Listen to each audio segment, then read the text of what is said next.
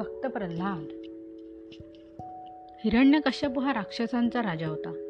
त्याने भगवान शंकराची कडक तपश्चर्या केली. शंकर प्रसन्न झाले. त्यांनी राजाला वर दिला. राजा कोणत्याही शस्त्राने किंवा कोणत्याही माणसाकडून तुला मरण येणार नाही. हा वर मिळाल्याबरोबर हिरण्यकश्यपू फार गर्विष्ठ आणि क्रूर झाला.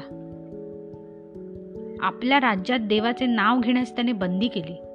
परंतु हिरण्यकश्यपूचा मुलगा प्रल्हाद हा देवभक्त होता. तो सतत नारायण नारायण म्हणत असे. हिरण्यकश्यपूने त्याला बजावलं.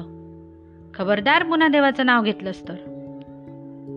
पण प्रल्हादाने नारायण नारायण हा जप चालूच ठेवला.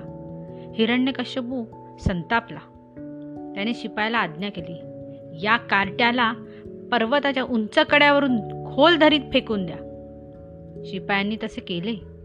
पण प्रल्हाद घाबरला नाही. खाली कोसळत असतानाही तो नारायण नारायण म्हणतच होता. त्याला कुठेही जखम झाली नाही. नारायण नारायण म्हणत तो राजवाड्यात परत आला. मग राजाने प्रल्हादाला उकळत्या तेलात टाकलं. परंतु प्रल्हाद मेला नाही. उलट प्रल्हादाच्या स्पर्शाने उकळतं तेल थंडगार झालं. तेव्हा तो क्रूर राजा पिसाळला. त्याने हुकूम सोडला. याला माजलेल्या हत्तीच्या पायाशी बांधा आणि होऊ द्या त्याचा चेंदा मेंदा पण प्रल्हादाचा स्पर्श झाल्याबरोबर तो माजलेला हत्ती शांत झाला आणि प्रल्हादाशी प्रेमाने खेळू लागला. प्रल्हाद नारायण नारायण असा जयघोष करीतच राहिला. तेव्हा तो राक्षस ओरडला कुठे आहे तुझा नारायण? माझा नारायण सगळीकडे आहे प्रल्हाद म्हणाला. सगळीकडे? मग या खांबातही आहे का? हिरण्यकश्यपू म्हणाला हो हो या खांबातही आहे प्रल्हाद ठामपणे म्हणाला. हिरण्यकश्यपूने चौताळून त्या खांबाला लाथ मारली.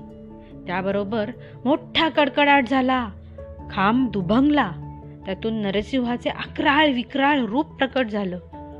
त्याचे तोंड सिंहाचं होतं आणि बाकीचे शरीर माणसाचं होतं.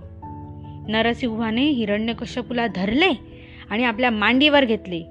मग आपल्या तीक्ष्ण नखानी त्याने त्या दुष्ट राक्षसाचे पोट फाडले आणि त्याला ठार मारले. नारायणाने नरसिंहाच्या रूपात भक्त प्रल्हादाला दर्शन दिले आणि भक्त प्रल्हाद धन्य झाला.